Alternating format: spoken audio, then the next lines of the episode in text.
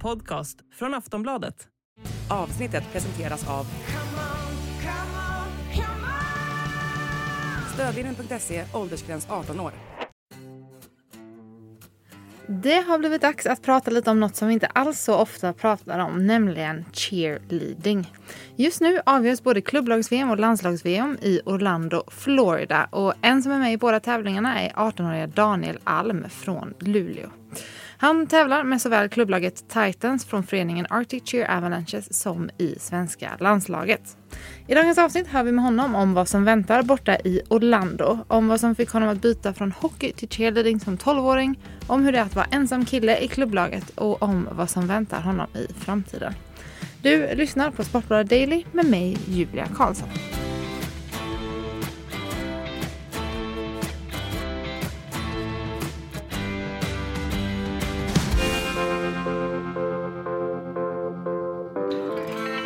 Ja, Daniel Alm, ni är alltså på plats i Orlando för VM. Kan du eh, berätta lite om hur det är där? Ja, vi är både på landslags-VM som jag är nu på med landslaget och sen senare i veckan har vi klubb-VM.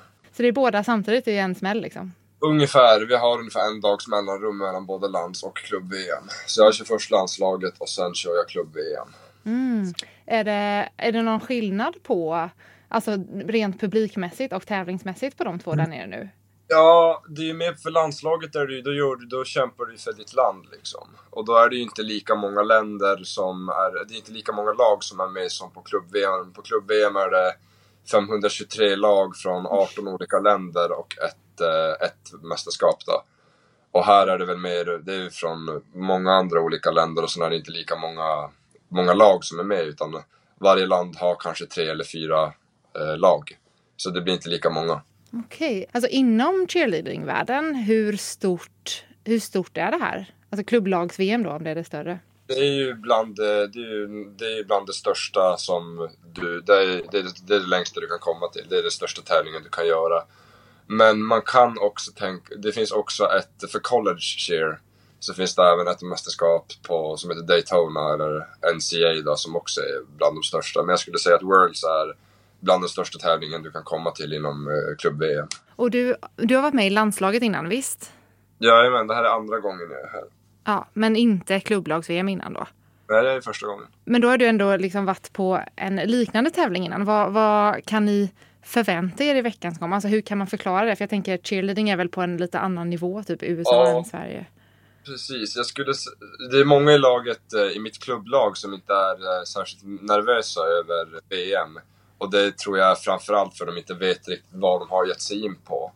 Och det skulle jag säga att det är förmodligen att de inte är nog medvetna om vad som kommer hända. Att det är ju, tiotu- det är ju tiotusentals människor på den här tävlingen och det är den här publiken när man springer ut på... Jag minns så tydligt när jag sprang ut när jag inte såg någonting för att det var så mycket ljus som riktades mot mig. Men man såg ingenting först när man sprang ut på mattan. Men sen när väl programmet började och ljuset hade lagt sig, då såg man verkligen bara ett hav av människor. Och då gick ju liksom, då gick adrenalin pumpade adrenalinet hur mycket som helst. Men det jag skulle kunna förvänta mig är väl förmodligen bara, alltså det är som vanligt skulle jag säga på ett VM, att det kommer vara tonvis med människor och man kommer vara enormt adrenalinpumpad. Men det kommer ju framförallt vara väldigt, väldigt roligt att få visa sitt eh, klubblag också. Och inte bara sitt land. Mm, är det några nerver överhuvudtaget? Ja, just nu så är det ju, just nu känner man ju väl i, man känner väl i kroppen och i magen och i huvudet att det snart är det tävling.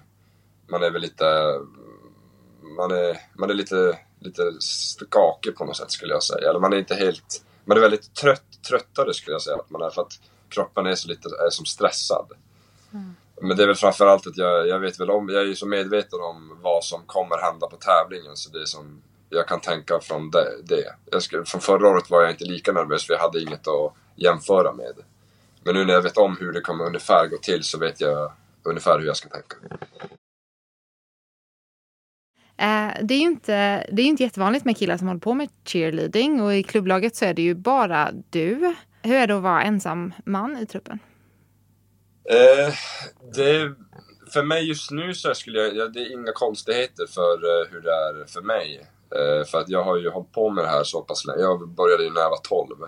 Och då när jag väl började så var jag redan med en annan kille. Eh, min bästa vän då som också, vi var väl 12-13 år och höll på med det där.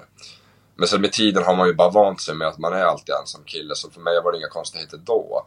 Men hade man börjat nu eh, i cheerleading i, ja men, säg att man var 16-17 år.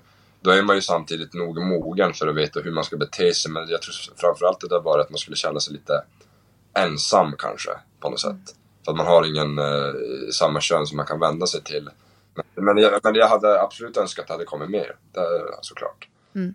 Jag antar att det är lite skillnad i eh, landslaget då, för då är ni ändå eh, några?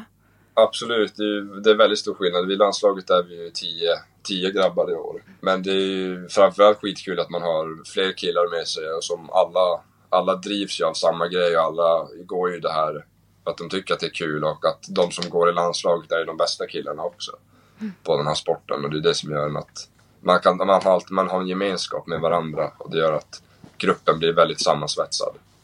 Eh, du kan väl ehm, berätta lite, du sa att du började när du var 12. Hur, eh, hur kom det sig att du började med cheerleading? Ja, jag hade hållit på med hockey i sex, års, ja, sex år ungefär. Jag började när jag var sex och slutade när jag var 12. Var väl framförallt, jag tröttnade väl på sporten och lite så. Och sen var ju då min bästa kompis hade redan gått ett år och sa men kom och prova cheerleading, jag ska också gå ett år till, kom igen kom och prova. Då var jag lite så skeptisk, nej men varför det, det är lite löjligt. Uh, för jag visste ju inte vad sporten var, jag, hade ju, jag visste vad stereotyperna var. Och då kändes det väl lite löjligt att börja i cheerleading. Men då sa han, ja men kom och prova, du kan ju prova i alla fall. Och jag har ett sånt driv att jag måste alltid hålla på med en sport som liksom jag alltid kan gå till. Och då höll jag på med kampsport men tänkte att jag måste hålla på med något annat för jag var redan intresserad lite av akrobatik och sånt.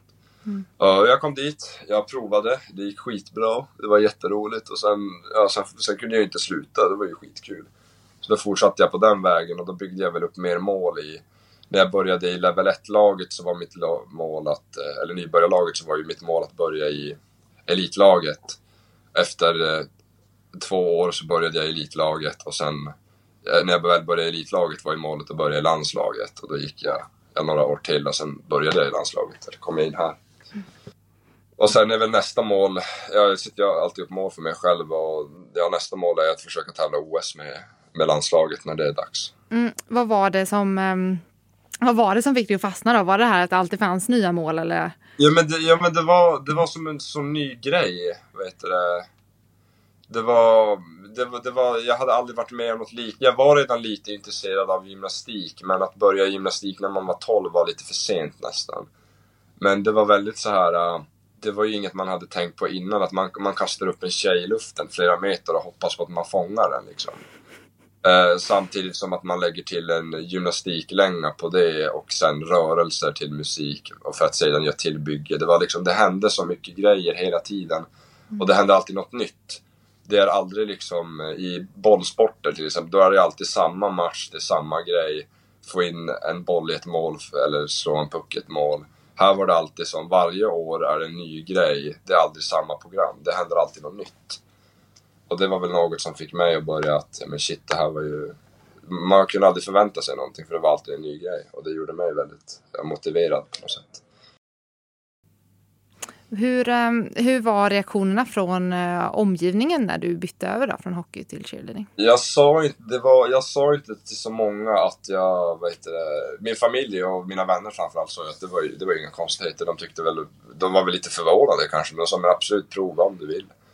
Eh, men sen sa jag ingenting till dem i min skola att jag hade börjat med det där utan för att jag visste att jag tror att jag, jag, visste att det skulle bli negativt bemött. Eller det var väl det jag hade intalat mig själv. Och då var, gick jag i sexan på mellanstadiet och sen bytte jag skola när jag började på högstadiet och det var väl då jag folk hade börjat veta om att jag höll på med det här men då var det inga konstigheter utan då var det mer en ganska, ja men det är väl lite fränt att en kille går i cheerleading. Mm. Så det var väl, eh, men i början var det väl, mötte man väl ganska många som, var neg- som, som tyckte man, det var negativt bemött. För folk tänkte väl att man var väl inte helt normal om man höll på med cheerleading. Men eh, ju mer sporten har vuxit, och ju mer jag har vuxit så har ju fler och fler personer bara bemött mig positivt och tyckt att det varit fränt. Och eh, med tiden så har man ju märkt att fler och fler människor vet vad cheerleading är för någonting och man, när man träffar nästan alltid någon som vet men jag känner min syster går i cheerleading eller jag har en kompis som går i cheerleading. det växer ju mer och mer med åren. Mm, så reaktionerna är annorlunda idag om du säger att Ja, framförallt. De var, ju, de var väl mer negativt bemötta förr, men idag så är det väldigt mycket bättre. Du sa att du eh, siktar mot att vara en del av OS-truppen. eh, hur tänker du mer kring framtiden cheerleadingsmässigt? Med framtiden, jag har sagt det att mitt, att mitt mål är att jag tänker inte lägga av med den här sporten förrän jag har fått vara med på OS. Och det är ju inte, det är inte helt klart när cheerleading ska få vara med, om det är nästa OS eller nästnästa. Men jag har sagt att jag kommer inte kunna riktigt lägga av förrän jag har varit med på, i en OS-trupp liksom. Avslutningsvis här, eh, ni eh, är ju i Orlando nu i veckan som kommer. Vi har pratat lite om det, men vad ser du absolut mest fram emot under veckan som kommer? Ja, jag skulle, ja, jag tror fan det är att stå på final, finaldagen om, jag, om vi kvalar till final med landslaget. Det är det jag står, ser bäst fram emot.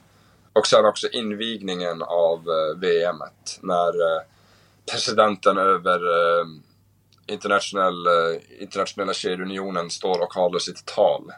Ser jag också väldigt mycket fram emot för det är en väldigt fin ceremoni. Och det är väldigt mycket, det är väldigt, väldigt kul och, och efter det har vi då ett eh, exchange eh, culture event där man träffar folk från andra länder och byter eh, t-shirtar och eh, andra grejer från andra länder. Så det ser man väldigt mycket fram emot. Så att eh, förutom tävlingen så är det förmodligen är det mest för att träffa andra cheerleaders från andra delar av världen. Tack så mycket Daniel för att du ville vara med i Sportbladet Daily. Tack själv. Ha det bäst. Du har lyssnat på en podcast från Aftonbladet. Ansvarig utgivare är Lena K Samuelsson.